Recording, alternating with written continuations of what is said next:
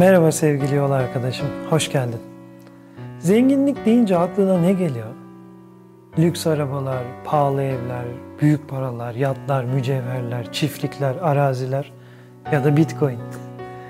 Bütün bunlarla daha değerli, daha mutlu ve daha güçlü olacağını hissediyor musun? Evet mi? Peki bütün bunları elinden aldığımızda geriye ne kalıyor?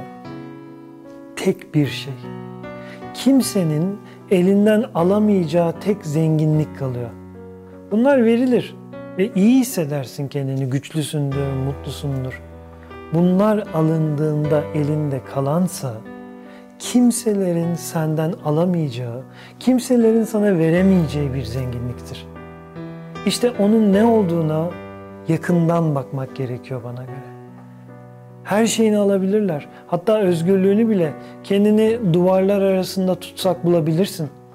Ancak buna rağmen acaba neyi söküp alamazlar elinden hiç düşündün mü? Neyi yasaklayamazlar sende? Neyi yok edemezler? Neyi kontrol edemezler? Sendeki neye hükmedemezler? Bu soruların cevabını ara kendinde. Çünkü asıl servetin, asıl büyük zenginliğin onlardır. Bilgin mi, aklın mı, ahlakın mı, şakacılığın mı, tebessümün mü, inancın mı, özgüvenin mi, sükunetin mi, sabrın mı? Zenginliğinin neler olduğunu sorgula lütfen. Mutlu olmak için lüks arabaları, pahalı evlere, mücevherlere, yatları, çiftlikleri beklemek zorunda olmadığını işte o zaman anlayacaksın. Bunların sendeki zenginliği satın almaya yetecek kadar güçlü olmadıklarını o zaman fark edeceksin. Ben de çoğu zaman dönüp bakarım kendime. Zenginliklerim neler diye sorarım.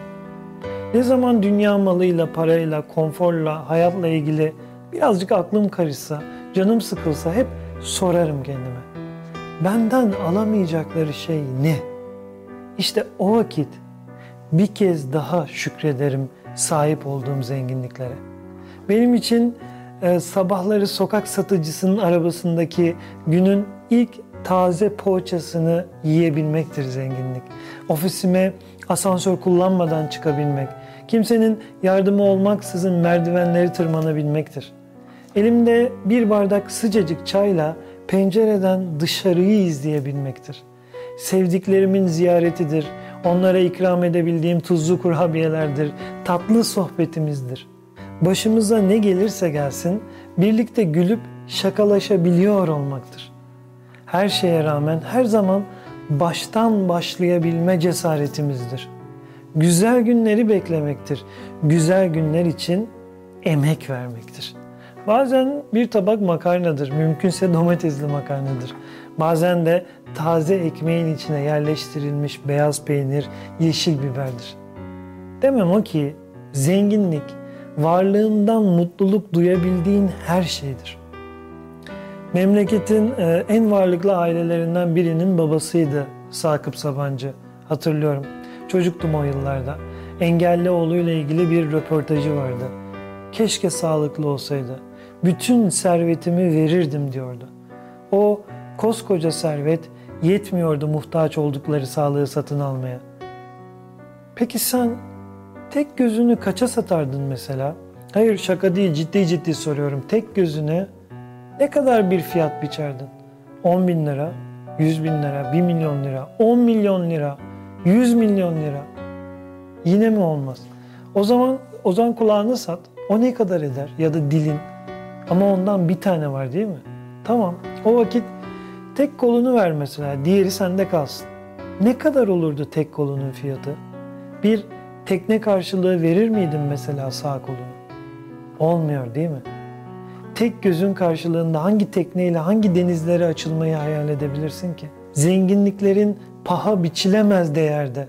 Bunun farkındasın değil mi? Aslında ne kadar varlıklı biri olduğunu hatırla ve daima şükret. Dünyanın en zengin 5 insanından biri Warren Buffett. Yaşı 90. Serveti 80 milyar dolar. Belki şimdi artmıştır.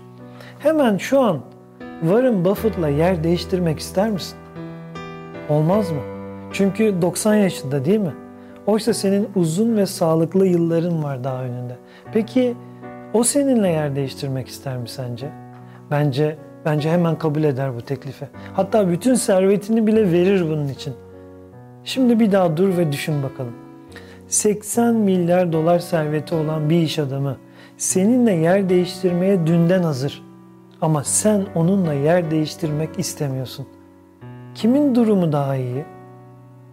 Sağlık ve zaman paha biçilemez bir servettir. Kendi zenginliğinin farkında ol yol arkadaşım. Hoşçakal.